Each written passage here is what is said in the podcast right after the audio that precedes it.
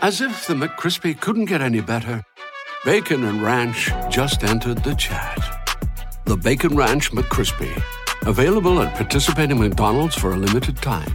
Ba-da-ba-ba-ba. Like Lee Murray wanted to be world champion in the UFC. He just happens to be involved in the largest cash robbery in the world. He's definitely not sane. Showtime Sports presents the unbelievable true story about the MMA fighter who pulled off one of the largest heists in history. Huge amounts of money, armed gang, disguises, kidnapping. This is the sort of thing you see in Hollywood films. We've never seen that for real. Catching Lightning, streaming Friday, April 7th, only on Showtime, streaming with Paramount Plus. What's going on, Broncos country? It's Tuesday, October 1st, and you're listening to the Orange Weekly Post Game Podcast.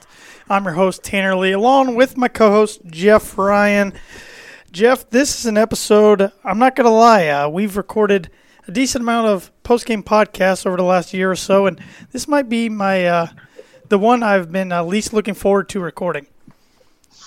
Yeah, Tanner, good to join you again. It's unfortunate that um, we have to be down in the dumps here in Broncos country, but such is life, and um, we'll make sure we do things justice by talking about the things we need to talk about tonight. Yes, I couldn't have said it better myself, my friend, and with that, here's a little intro music from the Mad Fanatic. Orange, man.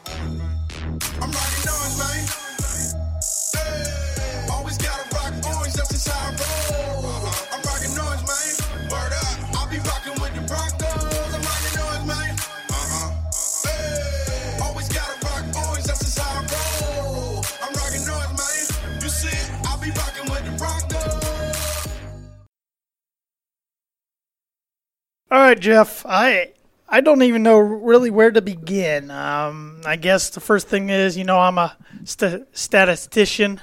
I'm a stats buff. I'm a you know Broncos historian. I like going back in time, but unfortunately, I hate talking about previous times that are bad. But this is the Broncos' first 0 4 start since 1999, and I don't believe the franchise has ever had a season where they've started 0 5. Yeah, I don't believe they have either. I know. I believe our worst start um, was like two eleven and one, or maybe that was no. I, I apologize. That was a year we started zero and three early in the seventies or sixties. I can't remember what year. Uh, sorry for my lack of knowledge on that. However, we um, that was the record we finished with that year. Uh, was two eleven and one. So, yeah, bad times in Broncos country, and it seems like we keep talking about um, all these bad records uh, that we're starting to see for the first time in a long time. Um, going back now to the end of last year, uh, as the last two seasons were the first time we had uh, had losing records. You know, back-to-back years. The list goes on and on of these negative stats that are unfortunate that we have to talk about, but here we are. Yep, here we are indeed. Um, it, what what was your take overall in the game? I mean, uh, it's kind of another roller coaster of emotions game, uh, kind of similar to Week Two against the Bears.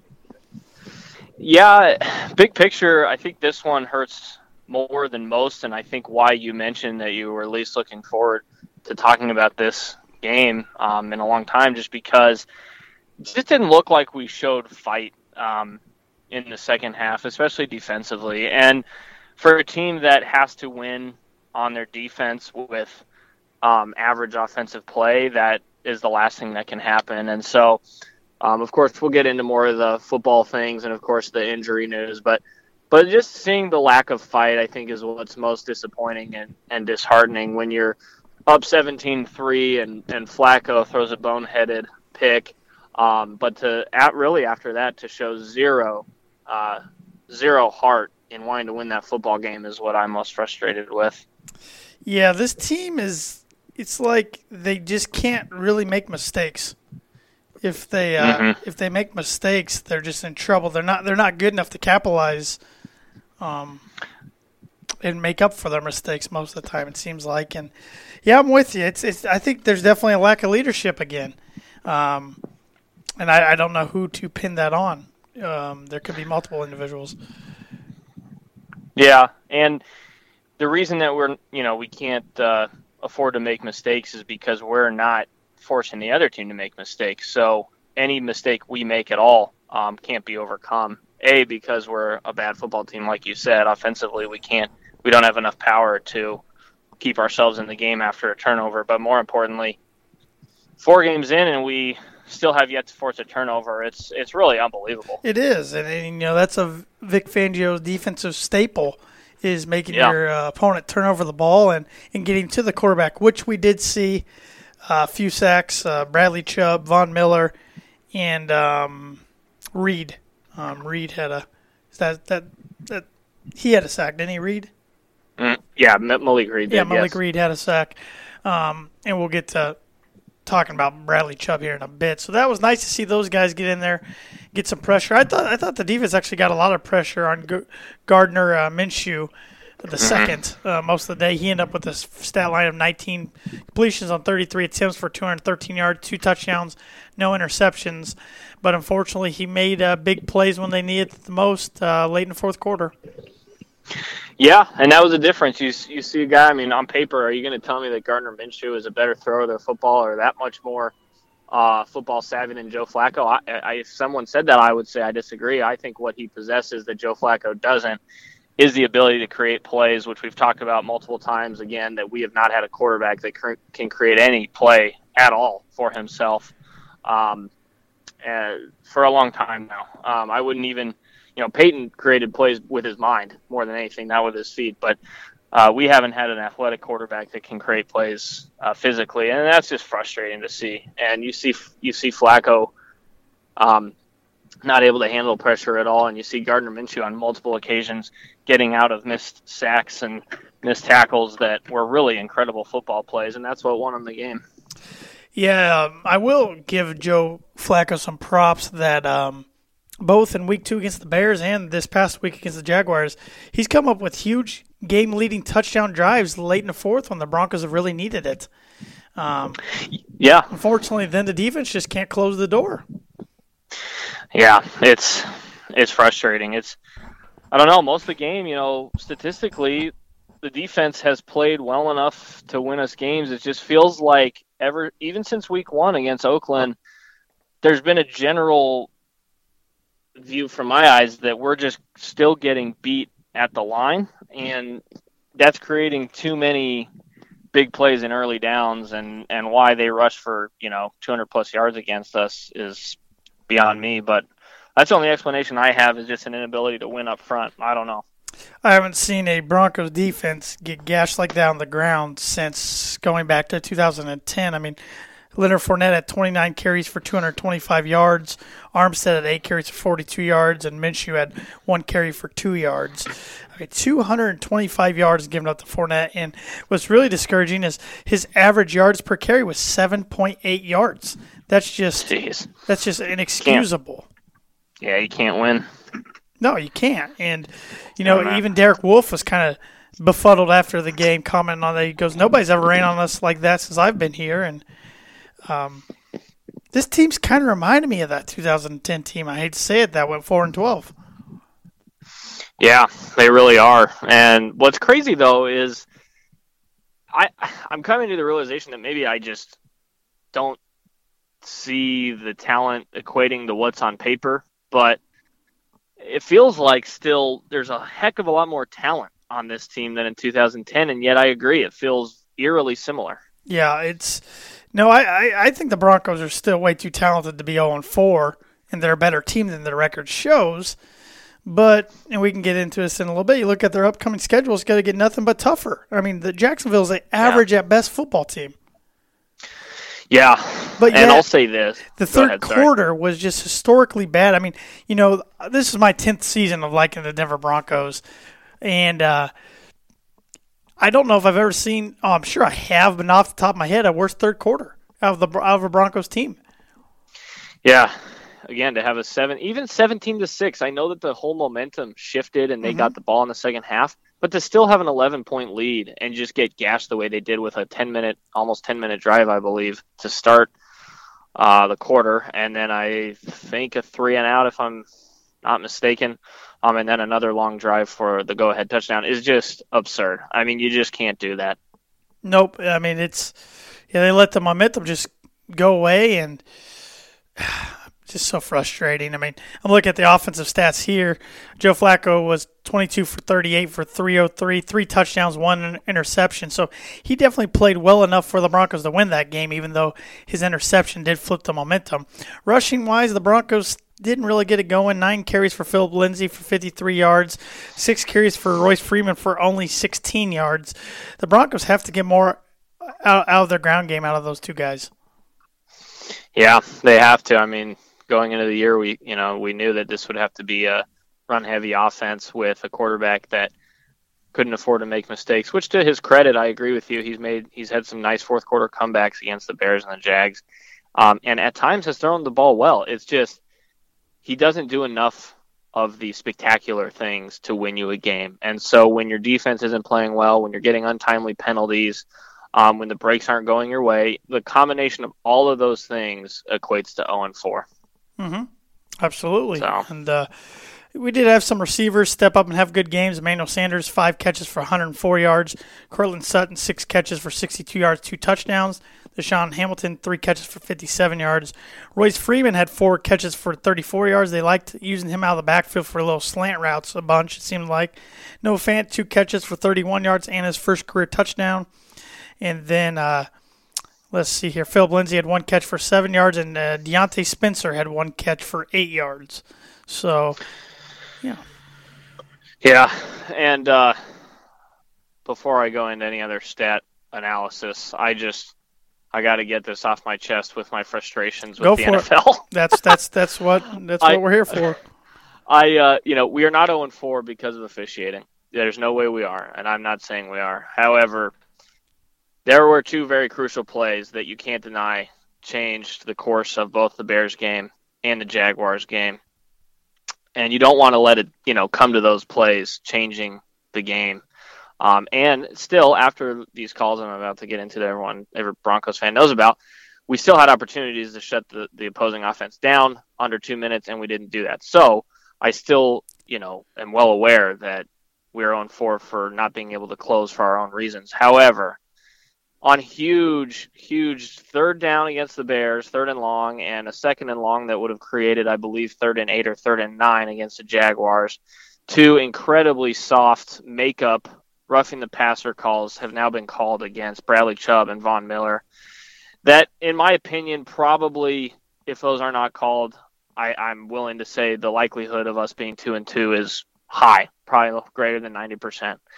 And it's it's not just that the Broncos are getting called for these things. This has been a league wide issue now for a few years, ever since Aaron Rodgers got hurt. And I'm just so frustrated watching football, knowing that an entire physical game, which is the point of the game, can be decided based off of that kind of bull crap call. And you can't put I, I said from the beginning, you can't put yourselves in that position to where you blame it on that. But the fact that we're even having to talk about that is just frustrating. That's all I gotta say. Yeah, absolutely. And and um, yeah, I thought both calls were soft and makeup calls. I do, however, I thought the Von Miller call by the rule, unfortunately, was the right call since he hit him in the head. But that's just a soft thought it was under his chin, if anything, and then even I don't even think it he hit his head, did he? Well, I think that categorizes as your head now. Um, I could be wrong. I don't know. Um, it's one of those Yeah. soft rules that was added a few years ago. The Bradley Chubb, Chubb one from week two, I'm still just baffled because Trubisky literally had the ball in his hand. Um, and that's one thing that I, irks me about the NFL way more than the college game. And, and sure, the college game's softer than it used to be, but they let them hit the quarterbacks a lot harder in college than they do in the mm-hmm. NFL. I saw the mm-hmm. quarterback get his clavicle broken the other day, and if that would have happened in the NFL, they would have called him for roughing the passer for putting all his weight on him. And mm-hmm. they don't call Yeah. that in college. No, it's it's BS, and I'm just tired of it. It's it makes it not as fun. You know, I I remember the bit the bet the most exciting parts of a game were watching uh, when I was little, watching John Lynch come across the field and deck somebody, watching Yeah. our defensive end Trevor Pryce roll around the corner and lay Trent Green flat into the ground. I mean, those things are football, and we're losing all of that, and it's just it's just frustrating. We're not 0 4 because of it, but we could be very well could be two and two with those calls. It's just it, it's a fact that I feel like we have to. Yeah, it is about. frustrating because uh, you know we're not going to see those classic Steve Atwater hits John Lynch hits that we used to. It's No. just just not how football's going for many reasons, and and really officials all across the sports grid, you know, are just getting bad. I mean, you know, a lot of uh, MLB fans are wanting robot umps because the home plate umpires are so darn inconsistent anymore. Uh, There's just a lot of you can kind of say that in a lot of different sports, but no, no, that it is for I don't know. It's it's we could do a whole hour podcast I think on NFL officiating in our, in our Oh, we, gripes we, about it. we could, and and there's you know there's a lot of issues that go into it, but I think the biggest problem is access to technology with the fact that we can see all these things in slow motion and quick replays, you know, in baseball and football. Um, that's the reason people are so hyper aware of all the little tiny errors that were not picked up before, and now with the movement to you know make the game safer, it's just it's not becoming the game that I grew up loving. I'll say that. Um, I think they are trying to make it more into a just completely offensive game, and I quite frankly, that's just not my style of football that I love watching. But whatever. Well, and the more offensive style it goes, the worse it's going to hurt the Broncos for the foreseeable future because Yeah. you know it's it's amazing how many people who friends, family members, and they, they don't mean it mean when they say it to me. They're just like, man, the Broncos are boring to watch so when they're And on we are. offense. And I'm like, You and I talk about I'm, all the time. I'm like, you're not lying. They are. yeah. This Shanahan ball, and you're seeing it with the Vikings right now, who should have one of the best offenses in the league, and they're second to worst in passing Mm-hmm. with Kubiak offense. That offense, the league has passed that offense over, Geoff. And, and, and, and the Broncos keep going back to it. Yeah, and that I I think the league passed over that offense when we fired Shanahan um, in 2008, and yet it's now 2019, and we're going back to the same garbage. So I don't know. There's there's many reasons we're 0 4, uh, but boring, bad coaching decisions, bad penalties.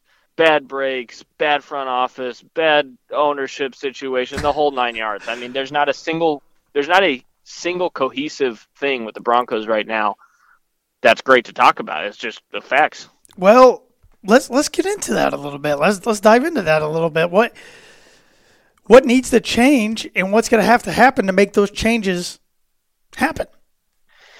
It has to start at the top. If you look at all great sports organizations, there's one thing that is consistent among every single one of those, and that is good ownership. And you see it, you saw it with Pat Bowlen for 30 plus years, correct? I 30 can't imagine what he would be thinking right now. Oh, I, you know, Actually, I, feel like I he'd be can because he would have heads rolling. He would be firing people.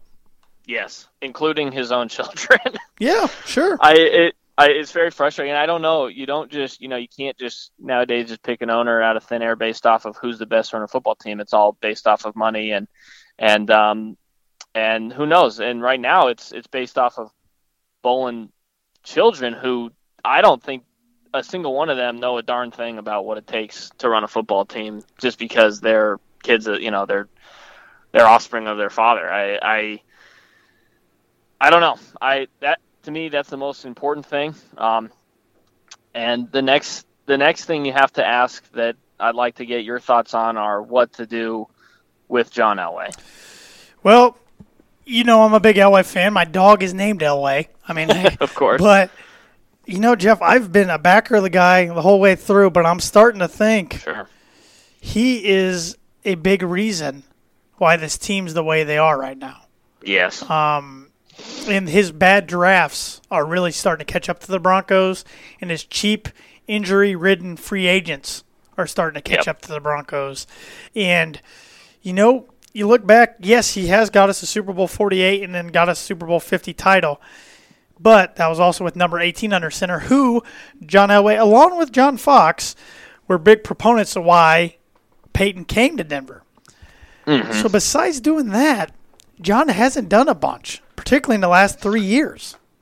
No, I completely agree with you. I think he did one great thing, which was to acknowledge the fact that Tim Tebow was not going to be a valuable starting quarterback in the league, and number two was to get uh, was to get Peyton Manning. And then after that, all of his acquisitions uh, really came through the you know luxury of having Peyton Manning as your exactly. quarterback. Yes. Um, and it's unfortunate. You know, I want his reputation to not be tainted. You know, based off of these years, but you have to look at it and say this is this may not be your calling. Uh, you know, you were one of the best quarterbacks to ever play the game, but from a football management perspective, I it's a it's got to be an incredibly difficult job, and and he's proving it. So I agree. I think you know he the constant turnover with no change in appearance to our team says that he has failed to make the necessary adjustments to make this team better over the course of four years since the Super Bowl, and that's it's frustrating. Well, it's a risky when you hire legends. Look at the Avalanche with Patrick Roy. That ended ugly. Yep. I thought it was Yep. going to end ugly with Joe Sakic, but Joe Sakic's definitely turned it around for the Avalanche. Yep. Um, I'm getting off topic here, so I'm going to circle circle back. But uh, I mean, can you ever imagine Joe Ellis firing John Elway, or is it if it comes to terms that John's going to have to resign? I mean, you know, it's it's hard to say. I definitely don't think he'll get fired. I think he'll. I think John will resign if he doesn't feel like he can bring this team um, back to a winning organization. Which then who knows? Again, you know, more flux, more change. But um, change is a good thing, and uh, I I don't know what the right answers are, who the right people are. Um, the problem is, is you know he's he's fine. You know he's got you know Drew Lock in the in the waitings. I, I don't I don't know what he's going to be, but does he just decide to quit and and hope you know that Drew Lock is a bust? Because I, I feel like if he really believes in Drew Lock, why wouldn't he stick around? Yeah, and knowing John Elway, he loves quarterbacks. He loves Yeah. Justin Herbert at Oregon. If Yeah. the Broncos had a, a top five pick, it wouldn't shock me to see him pull the trigger, even though he's got Drew Lock already on the team. Um, well, if I would hope any general manager, president, football operation, whatever you want to call him, would go after a quarterback if they think he is better than what we currently Sure. have. No. I would hope Mhm. that, yeah. but I don't know. Well, um, will we see Drew Lock this year eventually, in your opinion? Oh man, I Well, I let's think- let's let's look at the Broncos' next five games. yeah. All right. So we're at LA this weekend in that crackerjack box of a stadium where the Chargers play. we we did win there last year. We've had good success at San Diego slash LA in the past. Yeah. Um, it's going to be tough, but that's who we play this week. Then we return home to Tennessee. Tennessee's an up and down team. Never know what version of the Titans you're going to get. Then we host uh, Kansas City, uh, either the best or second best team in the AFC at home on a Thursday night. Then we go to Indianapolis. Uh, they're two and two. You don't know. They're up and down.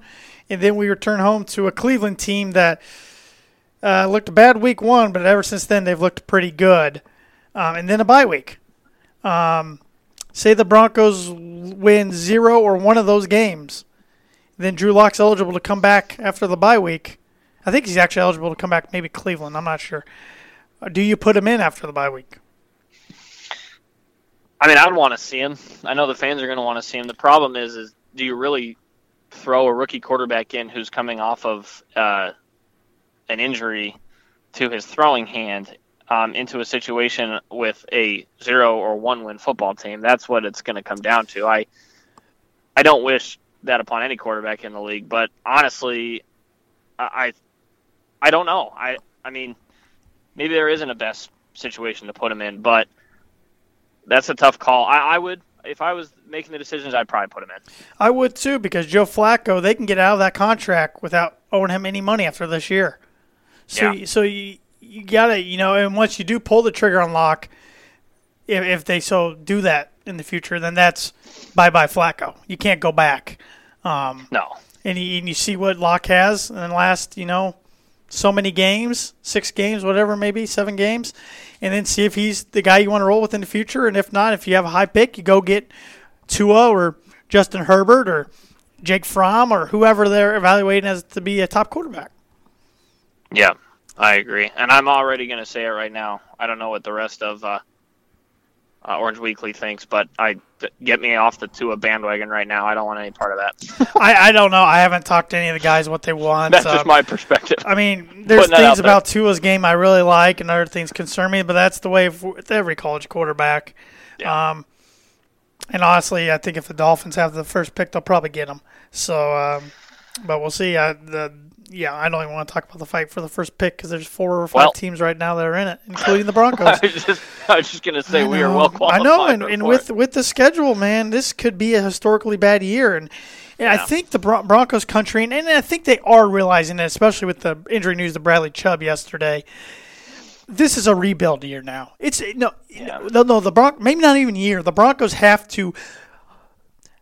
I Broncos country, you know, we're, we're some of the most loyal fans. It's not time to jump ship by any means. Never jump ship. Always stay No. on the ship. But this rebuild probably should happen after Super Bowl 50 a couple of years ago, and Yeah. we've delayed it too long. And now, you know, I, I think the season's over. I'm sorry. I, I'm trying to stay positive, but I think it's over. Broncos are 0 4. completely agree. And the only 0 4 team to ever make the playoffs was like the 1980 something Chargers. It's not happening. have- not with the schedule. I mean, um, and so I think the season's over. I really do. I'm still going to watch them every Sunday and root as hard as I can. I just think the season's over. So I, I, I think the Broncos are, have dug themselves in such a deep hole. I don't even know if they can be very good next year in 2020.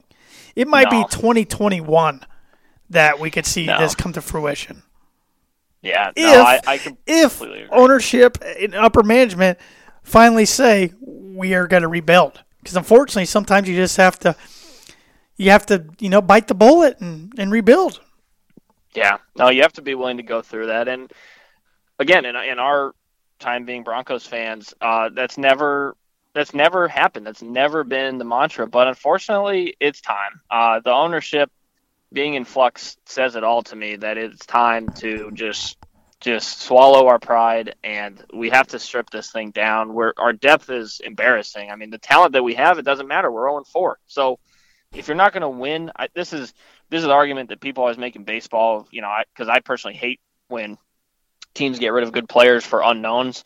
But if you have no prospect of winning anytime soon in the near future, you know, two or three years, with the talent that you have, you have to make adjustments. And the Broncos have to get to that point where we say, you know what, Emmanuel Sanders is getting older. He's a great commodity for this team.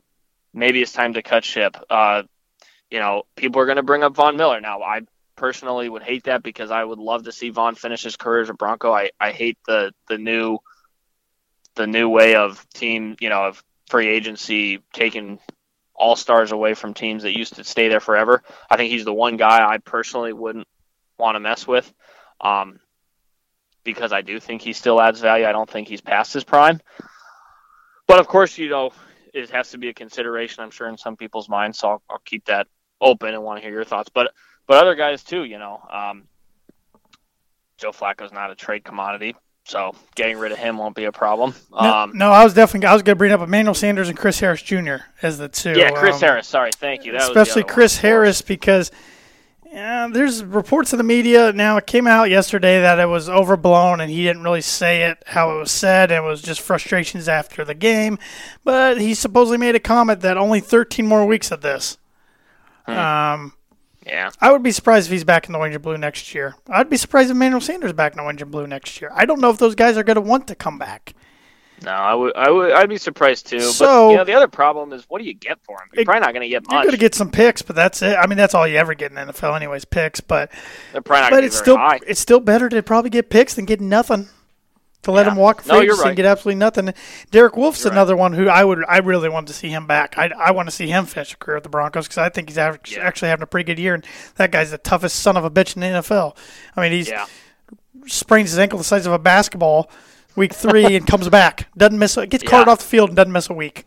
I mean, he is just. incredible. I wish we had more players like Derek Wolfe, more tough players. Yeah. Um, But unfortunately, I mean, it's it's so frustrating when you look at the free agent acquisitions and our top three paid free agents aren't playing right now. Well, this was Kareem Jackson's first game he missed with injury, but Ja'Wuan James has played a quarter or like half a quarter this year, and Bryce Callahan hasn't played at all, and we might not see Bryce Callahan all year. yeah, well, probably not the way it's going. Um, it is frustrating. I mean, poor free agent acquisition, like you said early on in this podcast, has been a problem uh, the last few years. So, But going back to right Von now. Miller, I don't want to see Von traded. I mean, you'd have to blow me away with an offer. I mean, he is Yeah. getting a little more mileage on him. He's 30 now, but he can still Sure. have four or five more pretty solid productive years. Um, Yeah. I, I want to see him see him uh, in in his career in orange and blue. Yeah, no, and it, it's not going to be a quick fix. I mean, I you know, in the Josh McDaniels era when we did go four and twelve, I had these similar thoughts. However, we hadn't seen three or four years of this kind of football, and so the fact that we are now seeing that tells me this isn't going to be a quick fix. And um, you know, the the only way this becomes a somewhat quick fix in my mind is finding a quarterback. You know, I'm not asking for Patrick Mahomes. Would I love Patrick Mahomes type quarterback? Of course, everybody would. But those are hard to find. I don't think the Chiefs knew that they were getting into No, the, you know no, what they've no, gotten. no, no. Nobody did. Um, If the Bears knew that, they would have taken him two overall instead of Mitchell Trubisky. Exa- exactly. So, you know, if Drew Lock can be a top 10 quarterback, then that's, you know, great. Then you can easily build around a franchise quarterback. You know, look what the Patriots have done. It's, you know, th- these are no brainer comments, but that's, that's the only way I see this being a quick fix. And in addition to that, perhaps fixing, fixing the ownership problems in the front office, which, do you think Peyton has any interest in coming back? Well, it's funny you mentioned that because I read something last week by Pro Football Focus that Archie said Peyton wants to eventually get in a front Huh. office or ownership role. Well, and you know he still lives in Denver. and he, loves comes a lot I of games. Yep, he goes to a lot of games. You know, why- why- keeps himself present in the community? Why- Why? Why would he do that? I mean, I, I think he really has a love for the organization and really appreciates what they did for him in his last four years of his career. I completely agree. Oh God, I'd love to stick it to the Colts again. I know.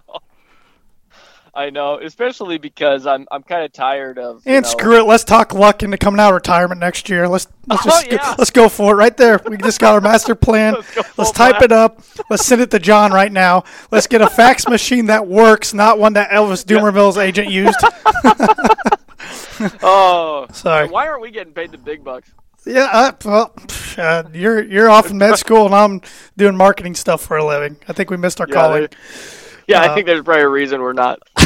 but I, I, I, I do I struggle enough on Madden running my own team. They don't want me to run in the Broncos. But uh, one more thing I want to ask you before we um, get into picking some games and kind of yeah, kind of go in that direction. Thoughts so far on Vic Fangio through four games, and where do you th- see things going forward with him? really hard to analyze. Um, the biggest disappointment that we've talked about is the lack of a Vic Fangio style defense of forcing turnovers and creating a lot of chaos on the defensive side of the football. That that's my biggest complaint with him. But again, the coaching turnover has to stop at some point. I don't know where you make that stop. Um, I'm willing to, because of his experience, say you let him get a minimum of three years um, to to turn this around once you establish maybe a younger quarterback. Um, I don't know what Scangarello, you know, what what the offensive woes are related to him. I actually thought the play calling has been okay. I think it's actually couple of weeks. improving. I really do. Yes, yes, Yeah. I do too. Um, so no, I don't think you need to be worried about making any moves, especially not mid-season. Um, you know, I, I literally think it would take like an 0 and 16 year with or 1 and 15 with no heart, no changes in what the coaching staff is doing for this coaching staff to even be considered for termination. Well, I, the- I just don't see it. That was my question to you. If the Broncos go four and twelve or three and thirteen, do we see a move? Because we have seen a lot of NFL uh, teams do that after just a year here recently. I don't think so. That would be my prediction. I don't. I don't think so. I wouldn't want it, but who knows? I What- what wouldn't you want it either. I want him to at least get another year, if not two years. I, I'm with you. I mean, I think this is a rebuild, and I think we're looking at 2021. Um, Yeah. And I like the things he's instilling culture wise. I mean, I love for it how he went for two points uh, for the two point conversion against the Bears. Mm-hmm. Yeah. Um, yeah. He's but- working with a quarterback who was not wanted by another team. He's working with a defense that has a lot of depth issues behind their starters. He's now working with a defense who's without their second best player for the rest of the year. Um, he's working with an offensive line that doesn't have their starting right tackle, who I'm not sure is that good to begin with. Um, He's paid like he is. working. uh, yeah, yeah. He- He's working with a young uh, receiver corps, other outside of Emmanuel. There's a lot of things that you know you can't really necessarily blame on him. You can't even blame it on Flacco. You can't blame it on necessarily one person. No, It's- this no, is it's a just a- organization wide problem. Mhm. It's just a it's when it rains it pours, and that was how I felt yesterday with the news of Bradley Chubb. Uh, I didn't even realize he helped. got hurt.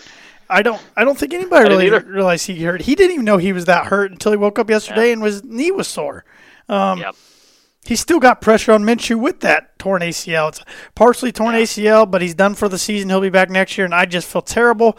He was in line to have a huge, huge year, but on the bright side, you know, we saw Von Miller do it in uh, late in the season, uh, Super Bowl, this season of Super Bowl 48, and ever since then he's been a great player. I'd be better than he even was before. So I Yeah. think I think Chubb's the type of guy that's motivated and who'll come back from this stronger than ever. But it's it's unfortunate, and now next man up is Malik Reed, and I like the way he plays, but yeah, the Broncos just lost their second best defensive player, or arguably their second best defensive player, and it's it's you can't replace that.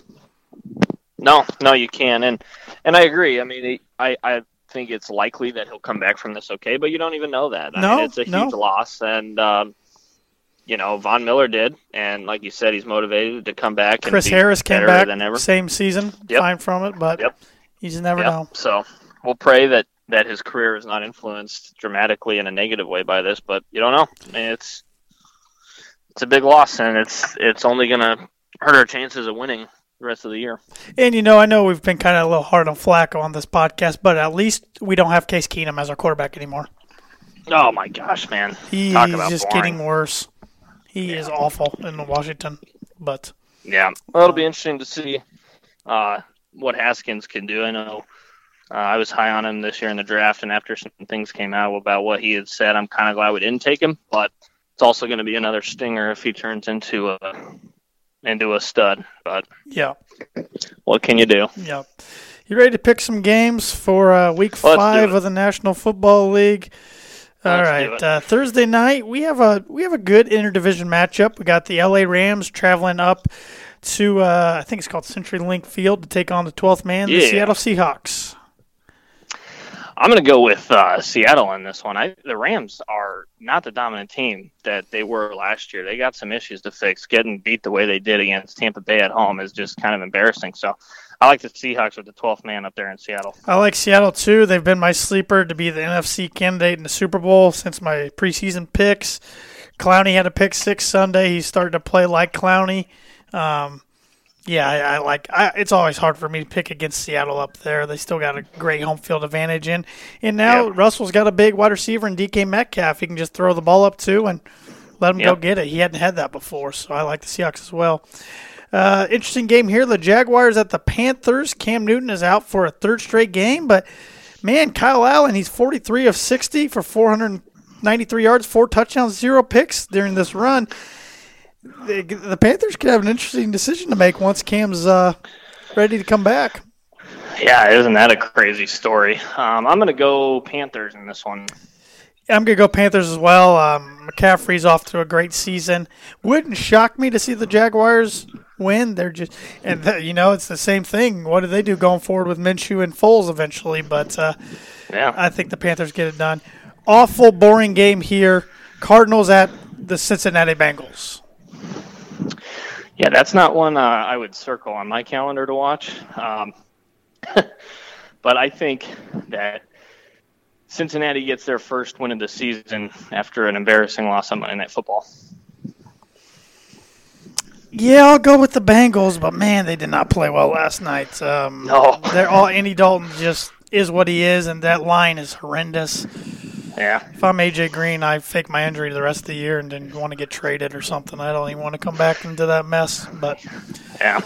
they're definitely in a rebuild. Um, here's a team that really needs a win real bad. The Atlanta Falcons off the very disappointing one and three start. Dan Quinn could be coaching for his job here soon.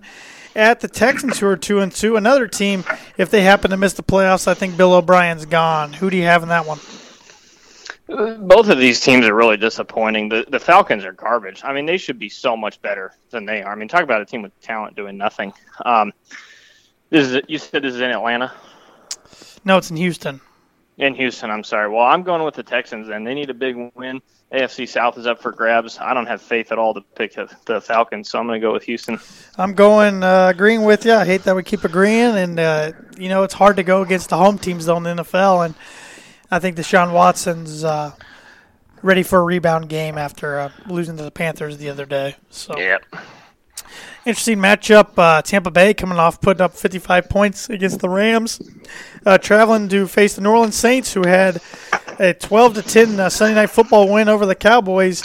I don't know if I've ever seen a team. I think it was 12 10, maybe it was 15 to 10. Uh, I've never seen a team kick all field goals and win a game like that. that was pretty wild.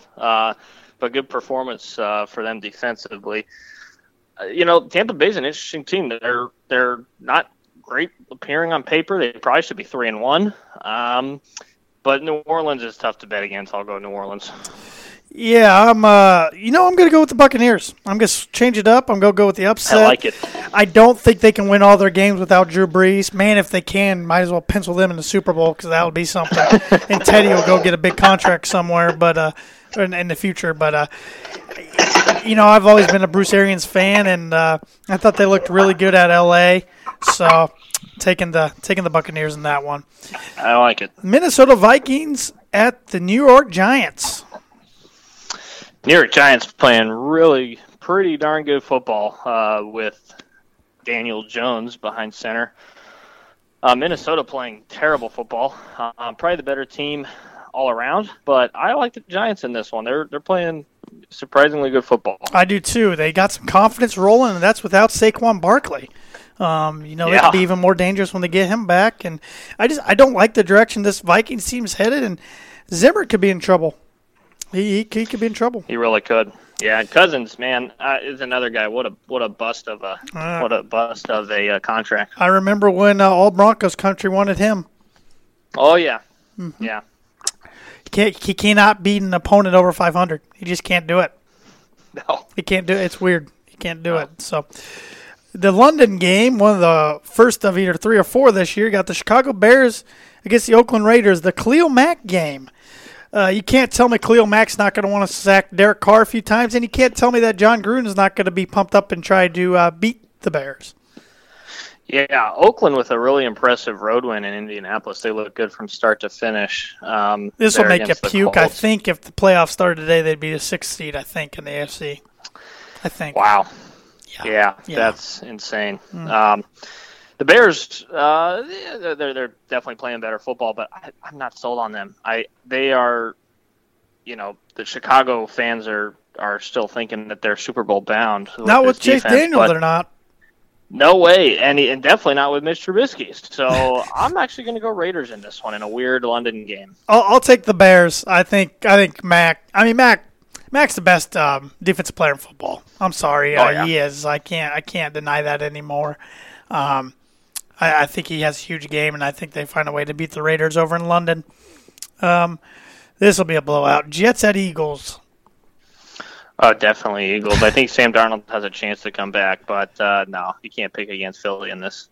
Yeah, it's too bad Trevor Siemian got hurt just for his sake. Uh, he could have really Yeah.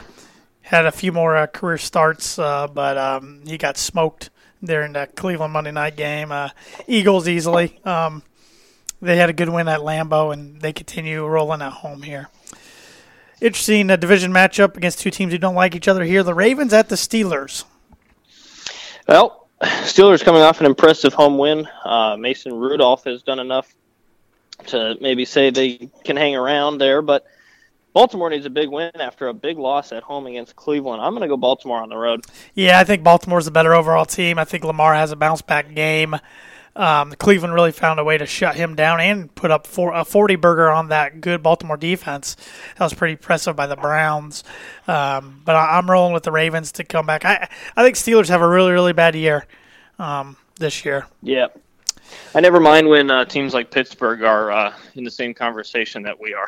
No, no, no, it doesn't Makes bother things a yeah. little bit easier to Yeah. swallow, perhaps, but not not much. A rematch from uh, years ago from the Music City Miracle, the Buffalo Bills at the Tennessee Titans.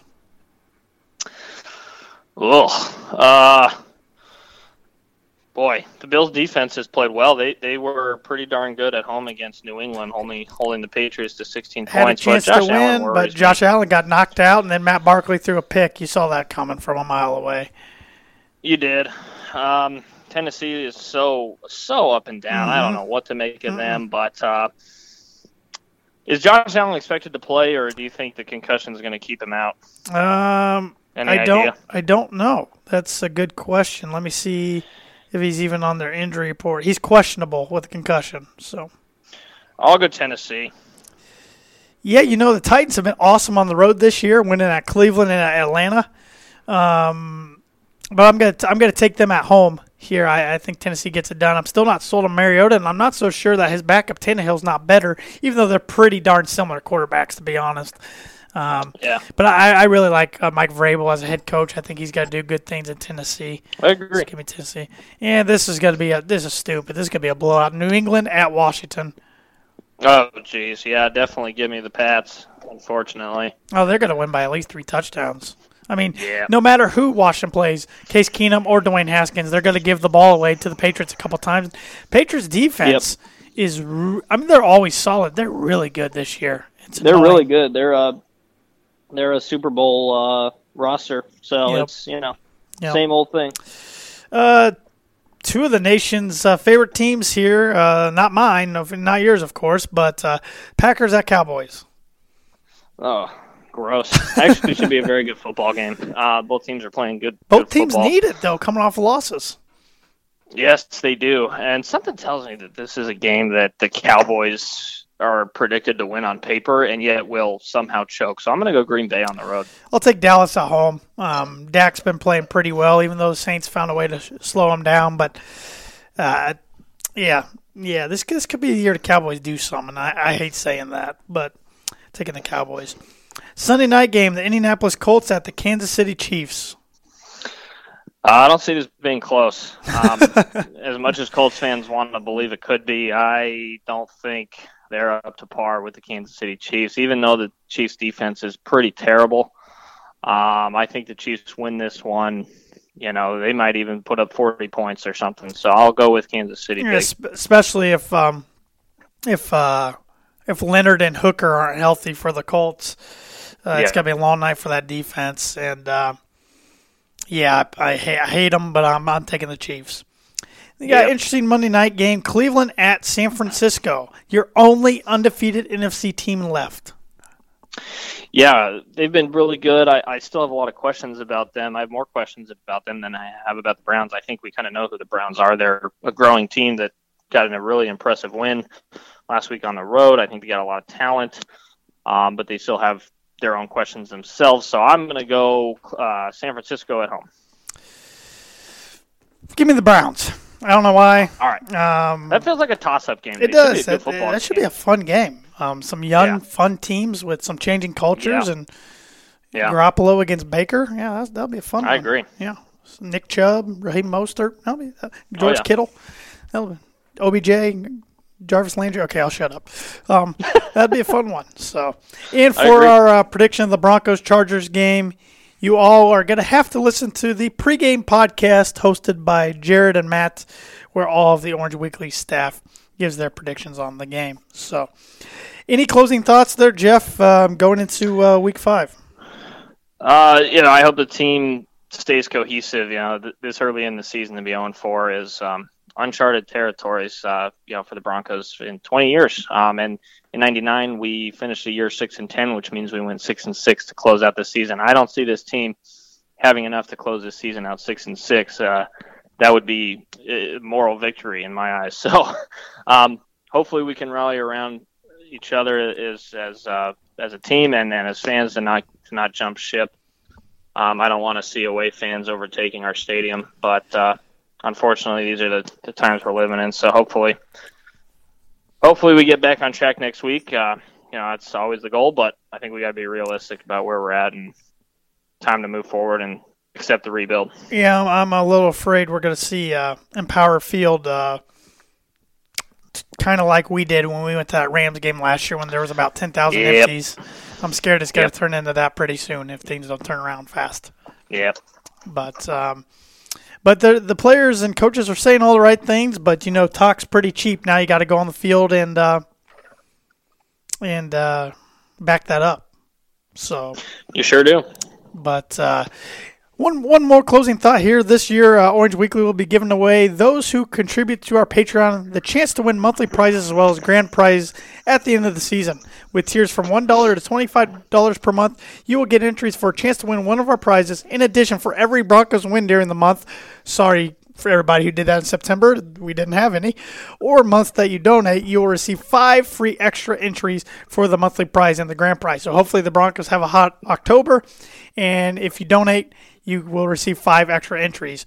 We really do appreciate your support because we wouldn't be here without each and every one of you. So please check out www.patreon.com slash backslash orange weekly to be entered into the chance to win some fantastic Broncos prizes. And we really appreciate everybody who likes the Orange Weekly Facebook page, follows on Twitter and Instagram. Um, our shows have been setting record numbers lately, so we really appreciate it. Whether that's Broncos After Dark on Facebook on Mondays, Bron- Beer Broncos and No BS on Tuesdays, uh, our post game podcast, the pregame podcast, um, the pregame show on Sundays on Get Vocal and Facebook. Uh, we just really appreciate everybody t- tuning in, reading the blogs on orangeweekly.com. Um, tons and tons of material still coming at you. I know it's a tough time um, right now, but we're all in this together as part of Broncos country, and that's what makes Broncos country great. So, uh, with that, Geoff, um, I think I only got one more thing to say, and it's uh, go Broncos. Go Broncos, Tanner. Orange, man.